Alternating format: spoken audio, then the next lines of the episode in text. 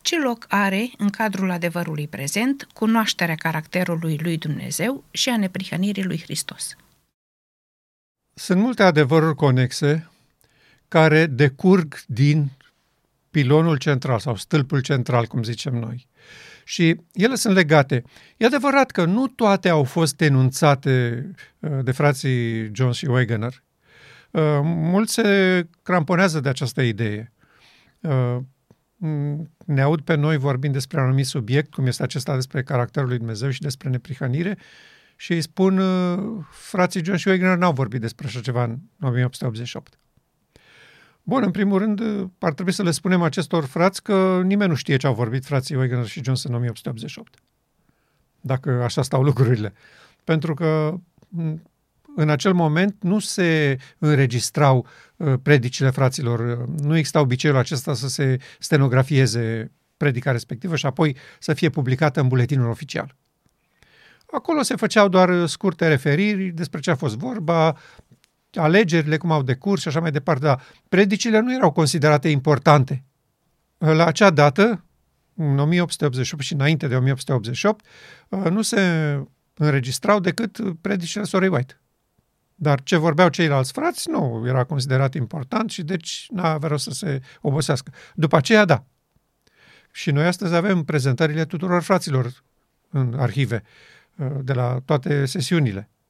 Așa că nu, acesta este un argument. Uh, frații John și Wagner n-au vorbit despre acest lucru.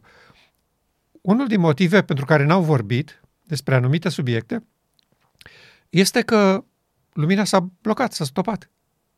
Dumnezeu intenționa să continue desfășurarea soliengerului al treilea, pentru că ea are o slavă crescândă. Dar în momentul când crema cremelor în Biserica Adventistă da, conducătorii și delegații de la sesiune se opun dramatic aceste intenții a lui Dumnezeu, lumina se oprește. Uh, mărgăritarele nu pot fi aruncate la porci, spunea Domnul Hristos. Când este o poziție în sufletul tău și nu vrei să mergi mai departe să înveți, nu primești mărgăritarul. Și frații John și n-au mai vorbit despre ele, evident. Dar există o legătură foarte strânsă între anumite subiecte și cheia lucrării lui Hristos din Sfânta Sfintelor, care este solia Îngerului al treilea, care arată calea în Sfânta Sfintelor. Și anume caracterul lui Dumnezeu. El decurge din neprihănirea lui Hristos. Noi nu avem sub nicio formă cum să cunoaștem, să înțelegem caracterul lui Dumnezeu dacă nu l-am fi văzut manifestat în trup într-un membru al rasei umane. Sub nicio formă. Puteam să deducem, să vorbim frumos, că e dragoste, că e teorie. Noi am văzut concret acest caracter la lucru. Și de aceea noi ne exprimăm legat de acest caracter numind-o neprihănirea lui Hristos. Adică fără pată. Legea funcționând perfect. El era omenescul unit cu legea. Legea ta este în fundul inimii mele, spunea Hristos. E, această lege este caracterul lui Dumnezeu. Și când el spunea lege, noi, na, ca niște copii de la grădiniță, când l-am auzit pe Hristos vorbind despre lege, imediat ne-a fugit gândul la Exodul 20, da? cele 10 porunci. Nu, noi avem în cele 10 porunci o, o prescurtare masivă a acestui frumos caracter pe care noi îl numim sistemul de operare divin, care este vast cât universul. Îl avem prescurtat în câteva chestiuni legate de comportarea noastră pe acest pământ. Uh, până la revolta lui satana nici nu exista o astfel de prescurtare. Îngerii nu știau că există o lege. Nu? Deci uh, nu e nevoie de așa ceva. Atâta timp cât sistemul de operare este instalat la locul lui, nu e nevoie de descrierea ceea ce trebuie să faci, ceea ce nu trebuie să faci. Dar pentru poporul acela ieșit din robie, Uh, care nu avea niciun fel de principiu de viață moral sau spiritual, au fost necesar să îi se facă o prescurtare. E bun, această lege a fost cântată de toți prorocii, de psalmiști, da? cei care au scris psalmii, David și Asaf și toți ceilalți. De capitolul 119 din psalmi. Un cântec fără final aproape, la infinit, dragoste față de lege. Legea ta este desăvârșită, legea ta este deplină, aduce eliberare, aduce o cântare a legii. Este, de fapt, o cântare a caracterului lui Dumnezeu care este instalat în fiecare ființă creată, de la Serafimul Luminos și Sfânt până la om. Această lege este oglindirea pe care noi o observăm în Hristos. Da? Privim în față pe, pe Hristos, pe fața lui Isus Hristos, vedem caracterul lui Dumnezeu, slava. Da? Slava aceasta era instalată în Adam și Eva, cu un sistem de operare formidabil, care aduce nemurire. Este singura temelie pentru nemurire, acest sistem de operare instalat în templul inimii. Este Duhul Sfânt, în termenii Bibliei. Bun, joacă un rol. Adică nu se poate spune, uh, deoarece frații George și Wegener n-au vorbit și n-au înțeles caracterul lui Dumnezeu așa cum îl vedem noi astăzi, uh, el nu face parte din Soliangelul al treilea, deci nu are rost să discutăm despre el. Nu, face parte pentru că este neprihănirea lui Hristos și mai este ceva. Poporul acesta care va trebui să fie confruntat cu soliangerul al treilea, primordial trebuie să înțeleagă un lucru, ca să poată să aleagă corect cui se închină. Cine este Dumnezeu și cine este diavolul. Ce este neprihănirea și ce este nelegiuirea. Dacă nu se face clar lucrul ăsta, n-ai cum să alegi. Omul se află la mijloc, citește Scriptura 13 și 14 din Apocalips și zice așa, păi eu ce să fac? Dacă nu primesc semnul, satana mă amenință că mă omoară. Dacă primesc semnul, mă amenință Dumnezeu că mă omoară. Eu unde să mă duc? Eu nu vreau să mor. Bun. Ca să nu existe dubiul ăsta, Dumnezeu face o demonstrație a acestui caracter ca oamenii să-L cunoască. Știi? Ți minte Ezechiel. Și oamenii vor cunoaște că eu sunt Domnul. E bun, în Apocalips 13 și 14, aici e bătălia. Ca oamenii să-L cunoască pe Dumnezeu și să știe cine e satana. Aici este punctul fierbinte. Și dacă nu știm cum funcționează neprihănirea, vom fi foarte, foarte dispuși să-l primim pe satana pentru că el s-a îmbrăcat în trăsăturile de caracter ale lui Dumnezeu și îl prezintă pe Dumnezeu cu trăsăturile lui de caracter. Și Dumnezeu este prezentat în timpul nostru ca fiind autoritar, arbitrar, violent și care nu, nu omoară, distruge, spulberă pe toți păcătoșii care nu vor să-L accepte pe El ca fiind conducător. Astea sunt, sunt cuvintele unui teolog adventist de renume din România, care combătea această credință noastră că Dumnezeu nu folosește forța sau amenințarea cu forța și cu atât mai puțin distrugerea vieții unor oameni. Și el spunea, Dumnezeu nu numai că ucide, nimicește cu desăvârșire, spulberă pe toți vrăjmașii lui. După principiul ăsta, dacă nu vii cu mine, te omor. Da? Nici nu discut cu tine. Ești un gunoi și te arunc la, la ladă. Așa a fost prezentat Dumnezeu. Și uh, eu vreau să prezint uh, uh, câteva declarații inspirate care chiar în perioada aceea când biserica credea că Dumnezeu ucide și distruge și îi omoară la sfârșit pe păcătoși, Dumnezeu a făcut toate eforturile să ne ajute să facem pasul și la acest subiect. Și primul este în Hristos Lumina Lumii, pagina 22. Chiar mi-am propus să uh, aleg doar două paragrafe, unul de la începutul cărții și altul de la sfârșitul cărții. Uh, Hristos Lumina Lumii este cea mai citită carte din tot bagajul de scriere al Sorei White. Și în biserică și în afara bisericii. Uh, cartea este apreciată, n-am auzit pe nimeni să o condamne, să o contrazică, să uh, o arunce la gunoi. Două paragrafe, unul de la începutul cărții și unul de la sfârșitul cărții care vorbesc exact despre acest subiect, care ajută omenirea să-l deosebească pe adevăratul Dumnezeu de falsul Dumnezeu. Primul este la pagina 22 din Hristos, Lumina Lumii. Exercitarea voinței este contrară principiilor de guvernare ale lui Dumnezeu. Deci nu doar uciderea, exercitarea forței. Adică nu te omor, dar te constrâng încet, încet, prin amenințare, prin diverse mișloace, te constrâng să faci ce vreau eu. Asta este exercitarea forței. Este contrară principiilor de guvernare ale lui Dumnezeu. El nu dorește decât servire din dragoste. Deci, doar servire din dragoste. Nu vreau altfel de servire. Din interes, de frică, de circumstanță. S-a nimerit să fiu și eu aici într-o familie de creștini și hai că vreau și eu să-L servesc pe Dumnezeu, dar nu mă interesează el cine este, nici nu poate să fie orice. Un, un foarte mare teleevanghelist uh, adventist chiar asta spune. Pe mine nici nu mă interesează. Dumnezeu poate să o ucide, poate să uh, facă ce vrea el. Eu sunt cu el, eu sunt de partea lui. Orice face el, eu sunt de acord. Pentru că el e Dumnezeu și știe mai bine. Da? Deci genul ăsta de... Dumnezeu nu dorește genul ăsta de, de dragoste, da? de slujire. Dragostea nu poate fi impusă.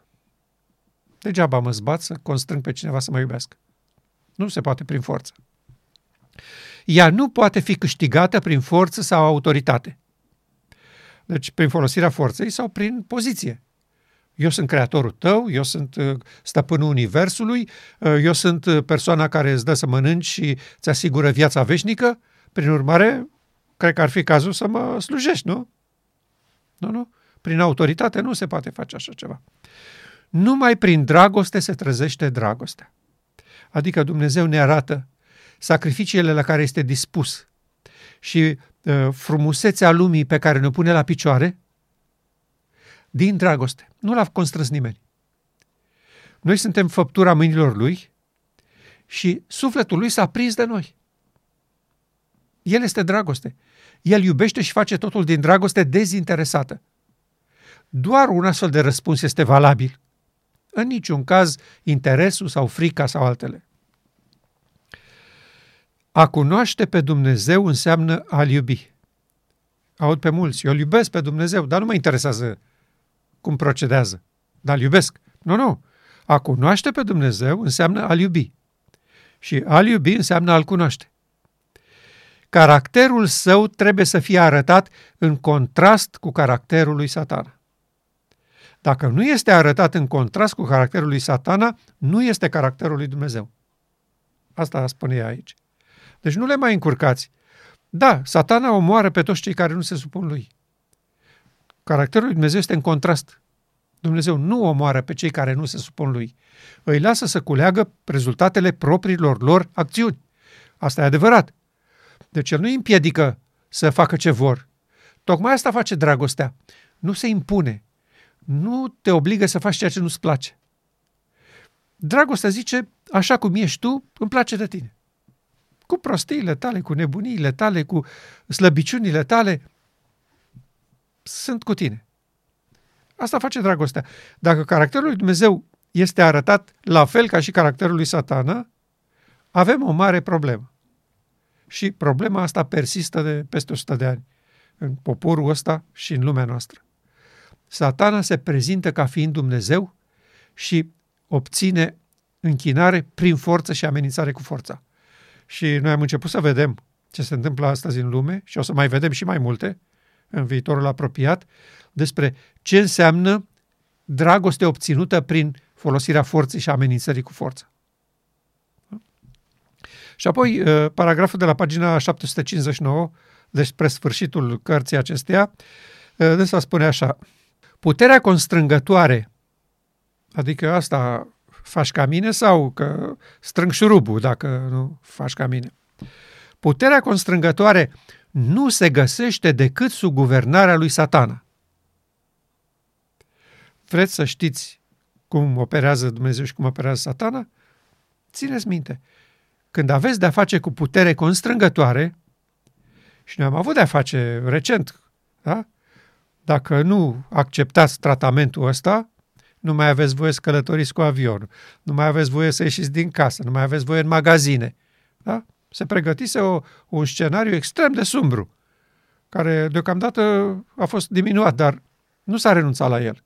Și în final și în viitorul apropiat, ă, fiara va face ceea ce spune în Apocalips 13. Da? Un semn fără de care nu puteți cumpăra sau vinde. Asta e constrângere. Este putere constrângătoare. El nu spune așa, foarte bine, noi vă recomandăm lucrul ăsta. Dacă nu vreți, nu-l faceți, dar vor fi consecințe. Vă veți îmbolnăvi, veți muri, dar aveți libertatea să acceptați tratamentul sau nu. Nu, nu se face așa. Se folosește puterea constrângătoare. Da? Și urmează. Principiile Domnului nu sunt de acest gen. Vreți să-L cunoașteți pe Dumnezeu? Vreți să știți cum funcționează neprihănirea Lui? Nu folosește puterea constrângătoare. Sub nicio formă. Autoritatea sa se bazează pe bunătate, îndurare și dragoste. Iar prezentarea acestor principii este metoda de acțiune. Adică, prieteni, iată ce fac ca să vă câștig. Uite cum mă por cu voi. Iată ce fac pentru voi. Vă sprijin, v-am dat viață, vă ajut să rămâneți pe picioare, vă dau discernământ să înțelegeți adevărul. Și aștept să văd o reacție. Ții minte versetul din uh, Noul Testament, Pavel spune lucrul ăsta. Vrei să pui cărbune aprinși în capul dușmanului tău? Făi bine. Iubește-l, ajută-l, uh, încurajează-l, întinde o mână când are nevoie și astfel vei pune cărbune aprinși în capul lui. Da? Asta face Dumnezeu. Expresia asta. Prezentarea acestor principii este metoda de acțiune. Dumnezeu ne arată cum ne iubește o demonstrație prin Hristos și apoi în viața de zi cu zi, la fiecare pas, cum ne-a sprijinit, cum ne-a întreținut, cum ne-a dat de mâncare. Da? Toată această lungă perioadă. Și finalul paragrafului, guvernarea lui Dumnezeu este morală, iar adevărul și dragostea trebuie să fie puterea predominantă. Deci în împărăția lui Dumnezeu nu funcționează șmecheriile, uh, falsurile, vorbele cu dublu sens, adevărul și dragostea. Și în final va rămâne dragostea. Okay? Pentru că dragostea este la rădăcina tuturor lucrurilor bune legate de existența ființelor în comun. Fiecare este dispus să se sacrifice pentru binele celuilalt pentru că îl iubește. Nu pentru că îi cere cineva, nu pentru că îl constrânge guvernul, nu pentru că se teme de consecințe, ci pentru că îl apreciază pe celălalt mai mult decât pe sine. Acesta este principiul fenomenal care stă la baza caracterului și neprihănirii lui Hristos. Și noi spunem că, deși acest subiect nu a fost văzut primordial la Minneapolis și, deci am putea spune, nu face parte din soliangerului al treilea, el este vital pentru înțelegerea soliengerului al treilea în faza ei de, de procesare în societate. A venit timpul să fim sub amenințarea unui decret și în fața ofertei lui Dumnezeu. Iată ce vreau să fac pentru voi. Ea este, după părerea mea, vitală și noi nu putem să o excludem și să, să nu o prezentăm doar pentru că frații John și Wagner n-au vorbit explicit despre ea la Minneapolis și ei nu aveau înțelegerea aceasta despre caracterul lui Dumnezeu, pentru că lumina a venit după ce ei și-au încheiat misiunea. De asemenea, ce loc are, în cadrul adevărului prezent, înțelegerea corectă a naturii păcatului și a devastărilor produse de el. Dacă nu se înțelege natura păcatului, este greu de înțeles natura neprihănirii și maniera cum Dumnezeu vindecă pe oameni. Și de aceea uh, și John și Wegener au vorbit despre acest lucru în nenumărate rânduri și au pus accentul pe acest aspect al venirii cuvântului în trup. Când nu se înțelege natura lui Hristos, de aici decurge și neînțelegerea caracterului lui Dumnezeu și a naturii păcatului. Și uh, satana a făcut uh, eforturi grozave aici nu s-a înțeles că păcat înseamnă fără de lege. Adică n-ai legea. Legea nu e scrisă în străfundul inimii, cum spunea Hristos despre el. El era fără păcat, că legea era la locul ei. Acolo unde legea nu este, acolo este fără de lege, adică păcat. Acesta este păcatul, lipsa prezenței Duhului Sfânt în templul inimii. Deconectarea, ruperea legăturii cu Dumnezeu înlăturarea legii din templul inimii. Duhul Sfânt fiind legea, sistemul de operare divin, alungarea acestei legi este păcat. Consecințele păcatului sunt călcările de lege, funcție de ceea ce cunoaștem noi ca fiind cele 10 porunci. Și multe altele, că legea aceea este foarte complexă. Să nu furi este una, dar sunt o mulțime de mici abateri care sunt tot furt. Și așa mai departe. Fiecare este extrem de complexă. Practic nu poate fi adăugat nimic la felul cum a fost ea concepută acolo în ceea ce privește viața oamenilor de pe planeta Pământ. Dar aici, aici s-a rupt uh, perdeaua, ca să spunem așa. Uh, preoții și biserica au învățat pe oameni că păcat înseamnă să calci una din porunci. Să minți, să furi, să... Și de asta trebuie să te pocăiești și dacă ai reușit să te pocăiești de toate, ai ajuns de săvârșit. Ei n-au înțeles că păcat înseamnă lipsa legii din templul inimii. Și au sperat că pe calea asta, a educației, culturii, exercitării efortului, exercitării voinței și efortului omenesc, vor rezolva problema. Și astăzi se constată că n-au rezolvat. Și că nu există nicio șansă să o rezolve pe, asta, pe această cale. În momentul când se înțelege că această trăsătură specifică de prihănirii, da? legea scrisă în inimă, este cheie în aprecierea caracterului Lui Dumnezeu și a, și a neprihănirii Lui, atunci se înțelege foarte ușor maniera în care procedează Dumnezeu cu păcatul și păcătoșii. De ce ne amenința? Că ne bagă în iad și că ne arde cu focul iadului o veșnicie, dacă furăm sau mințim sau comitem adulter, când oricum nu are nicio valoare dacă nu comitem, că legea tot nu e scrisă în fundul inimii. Dacă biruim păcatele, dar nu s-a rezolvat problema păcatului, ce am câștigat? Ce se obține? Păcătoși muritori care nu mai calcă poruncile. Nu este nicio ispravă. Oamenii respectivi sunt morți. Viața vine odată cu sistemul de operare divin instalat în templul inimii. Fără el nu se poate. Și uh, Soraita a primit o rază de lumină în privința asta, că Dumnezeu nu se va amesteca să-i pedepsească pe păcătoși pentru că nu au avut performanță în biruirea păcatelor.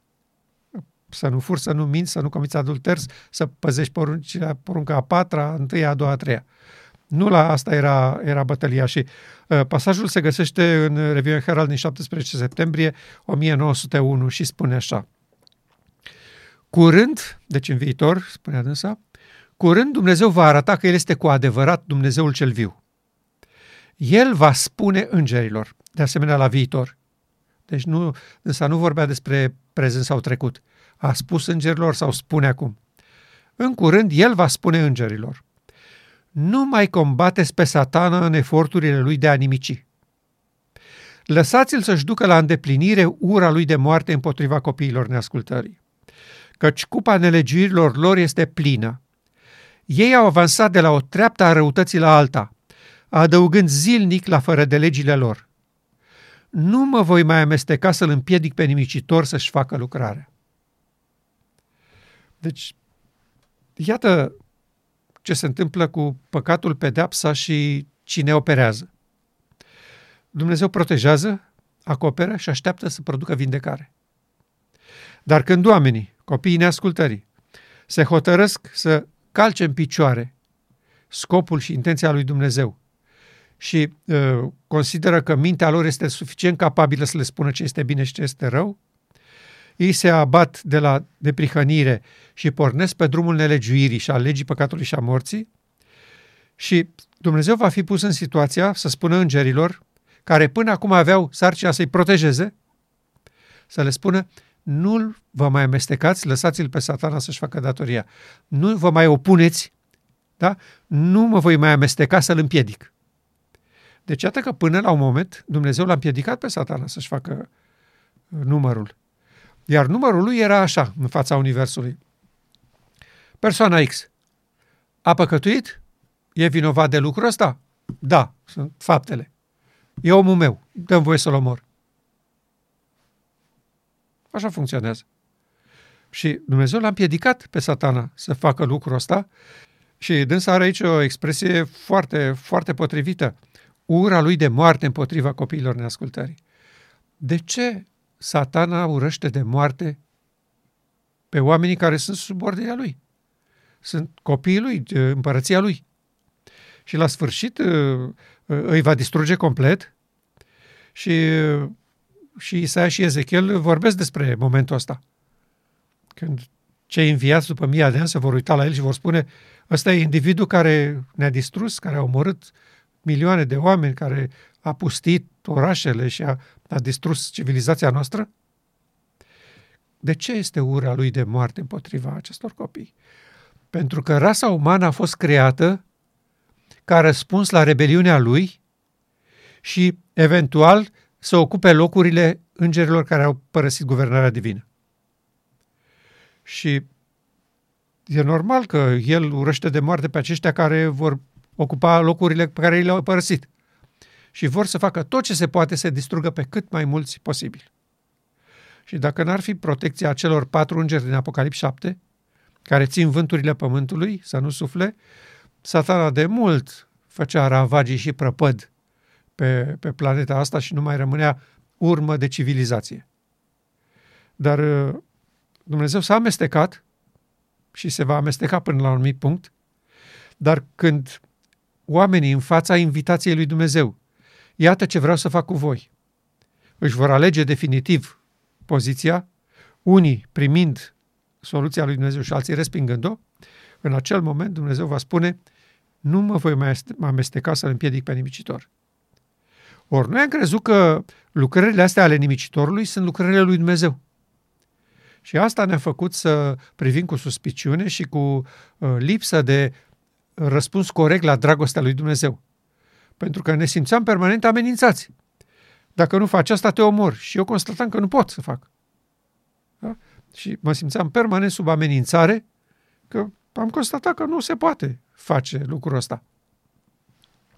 De aceea sunt importante aceste lucruri legate de înțelegerea corectă a neprihănirii și a manierii cum operează Dumnezeu în legătura sa cu păcatul și cu păcătoșii. Adevărul prezent trebuie să clarifice trei subiecte majore. Caracterul lui Dumnezeu, natura păcatului și temele principale din Marea Controversă. Aceasta din urmă a fost analizată mai puțin.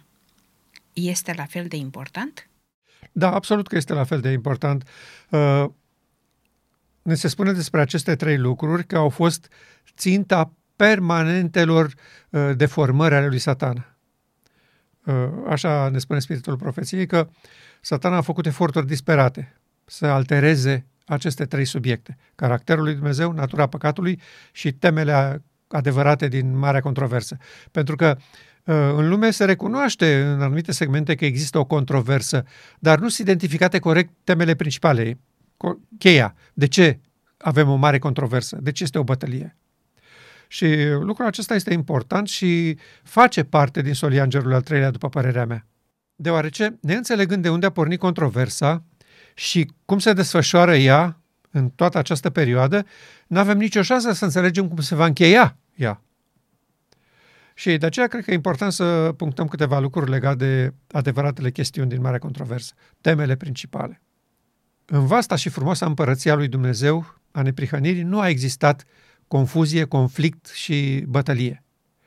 Toate lucrurile funcționau perfect, în dragoste, în respect reciproc, până când uh, heruvimul strălucitor și sfânt, care era în mijlocul pietrelor scânteietoare, cea mai înaltă funcție din guvernarea divină, din punctul ăsta de vedere al ființelor create, a început să pună în discuție fundamentul creațiunii, prezența Duhului Sfânt în templul inimii. Și a început să facă propagandă printre îngeri, uh, în sensul acesta acceptabil, pozitiv, că el dorește să contribuie la îmbunătățirea guvernării divine să aducă schimbări noi și folositoare pentru întreaga familie a ființelor create, îngerii plus lumile necăzute. Și evident că, fiind în poziția în care este și considerat ca fiind cel mai aproape de mecanismele guvernării divine, trebuie să știe despre ce e vorba. Și îngerii l-au crezut, cei mai mulți dintre ei. În momentul în care el a ieșit public cu această declarație că nu este necesară prezența Duhului Sfânt în templul inimii, expresia lui era noi toți suntem sfinți, deci nu putem greși, atunci pentru ce e nevoie ca Duhul Sfânt să locuiască în noi? Vrem o lume liber de această prezență. Și eu vă garantez, spune el întregului univers, eu vă garantez că în momentul când suntem eliberați de această prezență divină, noi vom evolua toți spre divinitate și vor ajunge toți Dumnezei. Deci nu o să mai fim ființele astea limitate, create, să avem nevoie de prezența lui Dumnezeu în noi. Vom evolua și vom ajunge toți ca Tatăl nostru ceresc, că suntem copiii Lui, nu? Și acest lucru a produs un foarte mare tumult în familia lui Dumnezeu. Îngerii se întrebau cum e posibil ca Dumnezeu să făcut așa o eroare și cum e posibil să nu ne fi spus de ea și cum este posibil să nu o fi reparat dacă este o eroare. Și atunci satana le-a spus, nu este chiar o eroare, este făcută cu scop, este premeditat. Și asta a produs o spargere în mijlocul cetei îngerești. Dumnezeu a fost obligat să iasă public și să afirme încă o dată că nu există niciun fel de intenție dubioasă și că asta este singura cale prin care lor li se poate oferi nemurire și fericire și bunăstare. Și că nu există viață prin sine. Deci ființele create nu sunt creator. Dacă nu sunt creator, nu sunt eterni. Dacă nu sunt eterni, cum facem să fie eterni? Dumnezeu a spus, noi nu vrem să creăm ființe care după o anumită perioadă mor, dispar. Noi vrem să creăm ființe care vor trăi cât vom trăi și noi. Și singura soluție acceptabilă este să le împărtășim divinitatea noastră lor. Și satana a continuat să susțină că nu este adevărat, că uh, el nu dorește să trăiască într-o lume asta, de asta dictatorială, în care îi se impune un anumit mod de viață. Cu toate că nu le impusese nimeni nimic. Adică ei puteau să spună scurt, nu-mi place lumea asta și dispăreau instantaneu, fără nicio durere. De asta exista legea aceasta a prezenței Duhului Sfânt și a lipsei prezenței. În momentul în care gonești Duhul Sfânt din templul inimii, ai încetat să mai existi. Fără durere, fără boală, fără suferință, fără spitale, fără doctori. Nu mai ești, ca și când n-ai fost niciodată. Dar Satan a spus, nu, nu, nu, nu așa stau lucrurile. Aceasta este un sistem de sclavie și de control ca să ne țină legați de el. Și de aici apele s-au despărțit. O foarte mare parte din îngeri, a treia parte, au crezut pe, pe Lucifer și s-au alăturat lui și s-au dus să facă propaganda peste tot pe planetele reședință. Din fericire, acolo nimeni nu i-a primit.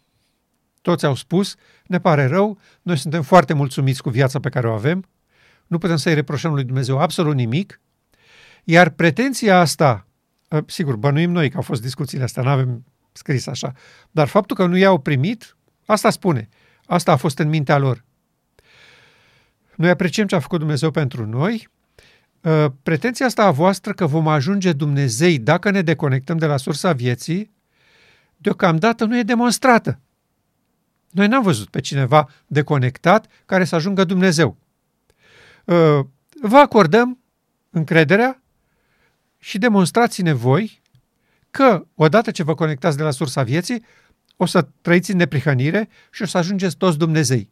Și în acel moment trecem și noi de partea voastră.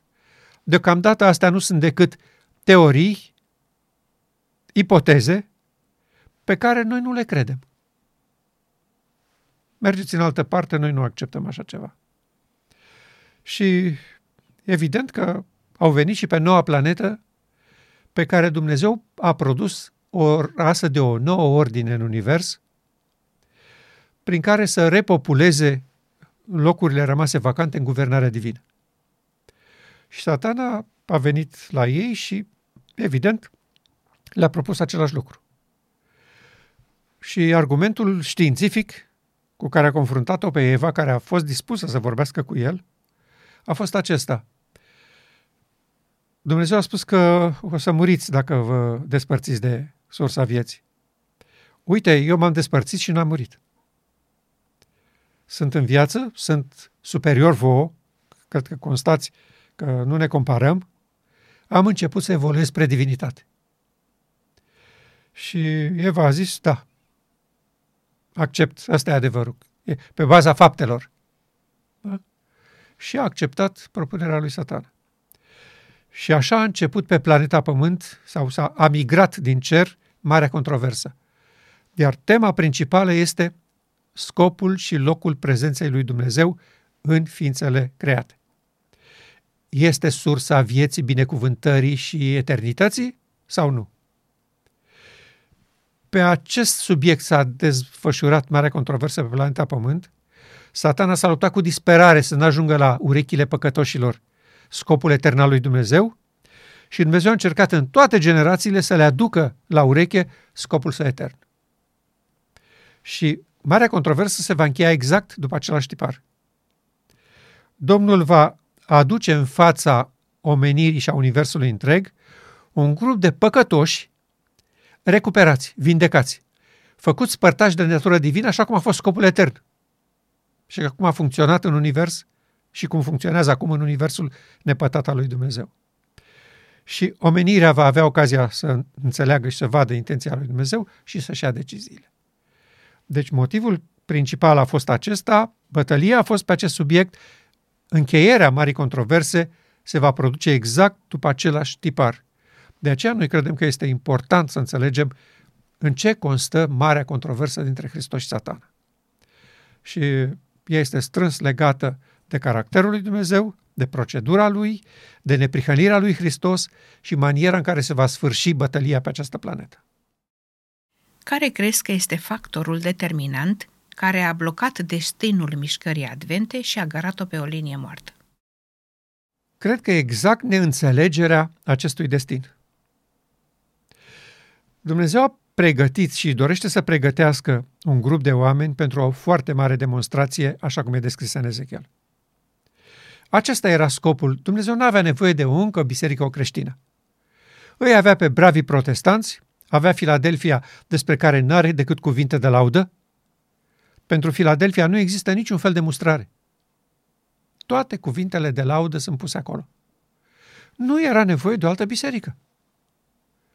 Dumnezeu avea nevoie ca din biserica Filadelfia să ridice un grup de credincioși nu trebuiau să facă o altă biserică, nu trebuia să organizeze un alt cult sau o altă sectă, ci trebuiau să devină demonstrația lui Dumnezeu că El va face eliberarea de păcat în lucrarea Lui din Sfânta Sfintelor prin părtășie de natură divină, prin nuntă. Va realiza nunta cu un grup de oameni sub ochii întregului univers.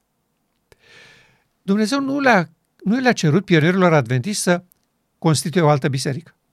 Ei au rugat un singur lucru după 1888, când au înțeles că Hristos a trecut dincolo de perdea. Că până atunci nu înțeleseseră ei, în perioada milerită, nu știau nimic de lucrurile astea, de Hristos, Sfânta Sfintelor, Sfânta, abar n-aveau. Ei credeau că vine Hristos pe pământ și face curățenie, omoară pe păcătoși. Și pe ei o să ia în cer. Și cu mare bucurie s-au alipit de mișcarea lui Miller. Dar a trecut faza asta, cei mai mulți au plecat acasă dezamăgiți, unii au dat de pământ cu credința în Dumnezeu de tot și câțiva oameni au rămas ancorați la nădejdea asta. Ce e cu 1844? De ce este important? De ce Daniel 8 cu 14 a fost pentru noi așa măreț și l-am văzut așa glorios? Și a venit lumină pentru că existau întrebări și știi uh, declarația Domnului.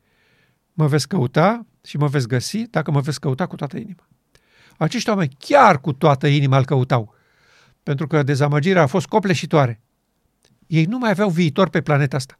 Nu mai aveau ce să facă aici. Renunțaseră la tot, la viața lor, la avere, la pământ, la lucrurile lumii și acum dintr-o s-au trezit că trebuie să întoarcă înapoi la ele. Asta este un șoc formidabil. Nu e ușor de trecut. Și Domnul le-a dat lumină, le-a răspuns la chemarea sufletului lor. Și a făcut să înțeleagă că în 1844 nu trebuia să vină Hristos pe pământ. El trebuia să treacă la faza a doua a lucrării lui de mare preot. Și lucrarea a doua a lui de mare preot însemna asta, nunta, ștergerea păcatelor celor morți și apoi trecerea la o generație în viață. Asta a făcut Hristos în 1844. Ei l-au urmat, au acceptat, adică adevărul ăsta, și lor li s-a spus așa, rămâneți aici până se va face nunta, adică cu cei morți. Și apoi vin să vă invit și pe voi la lucrarea care se face aici în Sfânta Sfintelor. Nu i-a trimis să facă o nouă biserică. Nu le-a spus, duceți-vă și propovăduiți adevărul nou descoperit. Nu le-a spus, uh, construiți o biserică adventistă. Nimic din toate astea. Dar noi n-am luat în serios viziunea asta, pentru că na, venea de la o fetiță de 18 ani, la începuturile mișcării, nu li s-a părut importantă și valoroasă. Și eu cred că factorul principal, determinant, care ne-a împiedicat să urmărim, să înțelegem și să, să primim acest destin și să-l onorăm, a fost lipsa de seriozitate cu care am privit viziunea tronurilor. Dacă înțelegeam că acolo este vorba despre noi și dacă înțelegeam că în loc să așteptăm cu minți acolo, ca Hristos să treacă la cei vii cu judecata, noi am plecat și ne-am apucat să construim o altă biserică, atunci nu se întâmpla tragedia în care suntem astăzi. O biserică devenită la Odiseea, cu un înger ticălos, nenorocit, sărac, orb și gol. De ce? Pentru că a plecat de la locul unde îi se dădea aur, haină, doctorie și s-a dus la puțurile seci ale Sfintei, iertare și îndreptățire prin credință. Și de atunci și până astăzi predică asta că ăsta e Evanghelia curată și ăsta e adevărul, îndreptățirea prin credință. Nu ține cont de viziunea care spune satana a preluat lucrarea lui Hristos de până atunci, adică îndreptățire prin credință, neprihănirea prin credință, și mimează în continuare că aceasta este lucrarea lui Hristos. Și toți de acolo din Sfânta strigă către tronul acela, Tată, dă-ne Duhul tău. Dacă noi luăm în serios această viziune și o analizam în lumina faptelor acestei ultime sute de ani, cu siguranță răspundeam intenției lui Dumnezeu și onoram destinul nostru glorios. Un grup de oameni care învață o cântare nouă, pe care nu poate învăța nimeni și care răspund perfect previziunii lui Dumnezeu din Ezechiel. Voi fi sfințit în voi sub ochii lor. Acest lucru nu s-a întâmplat datorită acestui fapt, că noi am bagiocorit și desconsiderat adevărul prezent pentru timpul nostru. Acela era adevăr prezent, nu fusese prezent pentru Daniel, pentru Ioan, pentru Pavel, pentru Luther. Era adevăr prezent pentru acea generație și el trebuia onorat. N-a fost onorat și astăzi Dumnezeu trebuie din mijlocul acestui popor să ridice din nou un grup de oameni care vor onora acest destin glorios. Și dacă vom lua în serios viziunea tronurilor și învățăturile adiacente legate de el, și le vom pune față în față cu evenimentele concrete ale istoriei noastre. Când clar am plecat unul după altul de la această lucrare formidabilă a marelui nostru preot. Și ne-am întors la învățătura începătoare a primei faze a lucrării lui Hristos, îndreptățire prin credință, în acest moment, într-adevăr, se produce un popor care îl onorează pe Dumnezeu și onorează destinul glorios care a fost trasat. Vreau să fiu sfințit în voi sub ochii lor. Generația prezentă a teologiei adventiste se ferește ca de foc de viziunea asta. Uh, nu numai că o combat și o, și o condamnă, dar îi, îi presează și amenință pe oamenii care o prezintă să-i descurajeze să o mai facă. Peste tot, în toate comunitățile, oamenii sunt bagiocoriți, uh, persecutați uh, și excluși din biserică, datorită faptului că ei își fac datoria să spună îngerului bisericii, nu ai aur, haină și doctorie. Și exact asta a fost solia fraților John și Wegener, sau trebuia să fie. Dumnezeu a trimis o solie prin frații John și Wegener către biserica la Odisea. Prieteni, nu aveți aur, haină și doctorie și acestea se primesc numai ca urmare a lucrării marelui nostru preot dincolo de perdea. Acesta este adevărul prezent pentru timpul nostru Și noi dorim cu orice preț să-L onorăm și să răspundem invitației lui Dumnezeu de a primi invitația aceasta de nuntă, de a o onora, de a fi parte activă în opera lui Hristos, de a oferi Universului imaginea unui popor fără pată, zbârcitură sau ceva de felul acesta.